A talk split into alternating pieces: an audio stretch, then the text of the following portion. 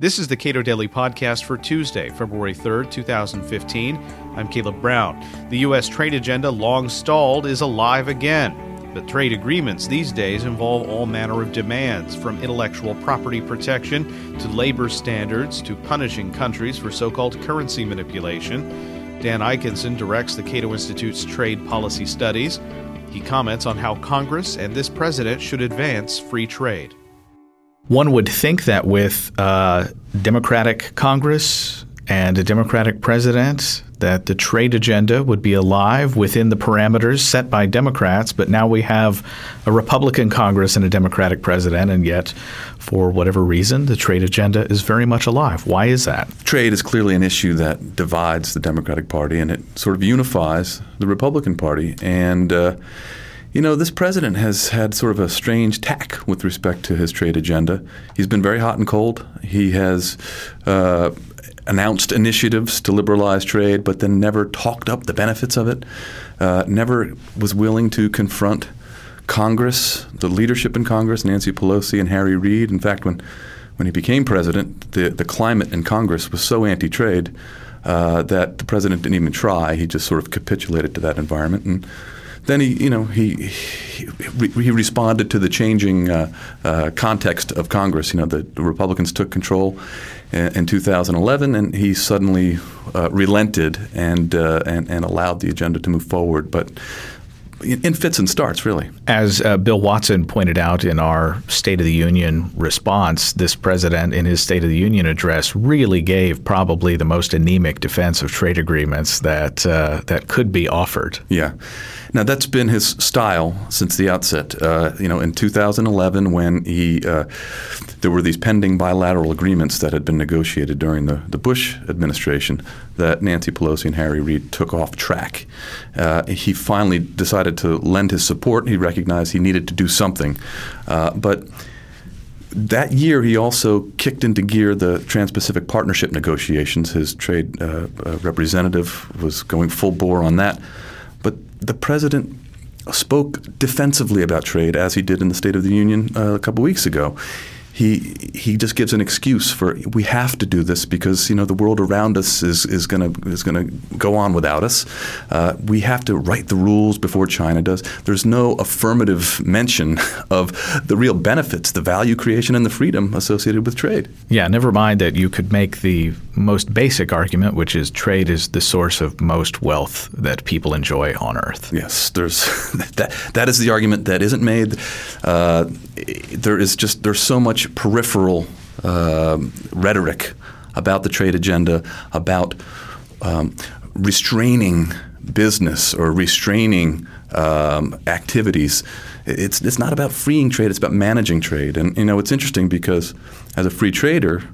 Uh, I'm often asked, you know, how, how can I support free trade agreements like the Trans-Pacific Partnership? Um, and I'm not 100% sure that I will. It depends on the terms of, of that agreement when we when we see it, and that's going to probably happen pretty soon. Uh, there's a lot of liberalization, and if on, on par, the, the, it's net liberalizing, I would support it. But we have to be aware that there is some protectionism baked into these agreements, uh, and uh, we'll, we'll, see how bad that is uh, over the coming months. Republicans and Democrats both want to lard up trade agreements with their particular uh, constituencies' preferences. Uh, for Republicans, uh, as I spoke with uh, Dan Pearson recently, they want to punish countries for what they call currency manipulation. That is a big issue. There's uh, Republicans and Democrats are on board. Uh, this has been an issue since the early 2000s. Chuck Schumer introduced some very silly legislation in 2003 to impose a 27.5% tariff on imports from China because the currency was allegedly undervalued.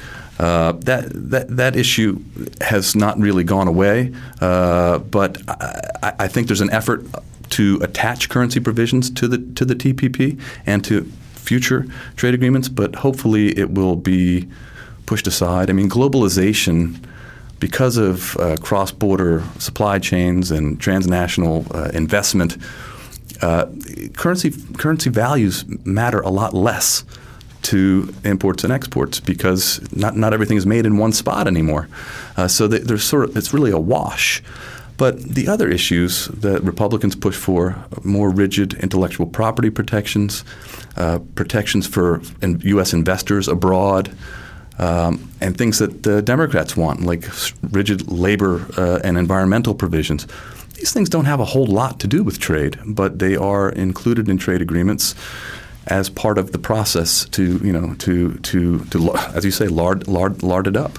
Nancy Pelosi was loath to give this president trade promotion authority, and uh, is it, when's it going to happen, and what are going to be the terms? Yeah, so trade promotion authority is an important expedient.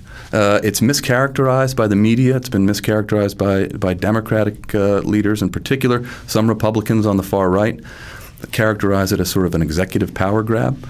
Uh, but under the Constitution, the, the Congress has the authority to regulate foreign commerce. The President has the authority to enter into foreign treaties. Uh, this is a compact, really, between the executive and, and the legislature.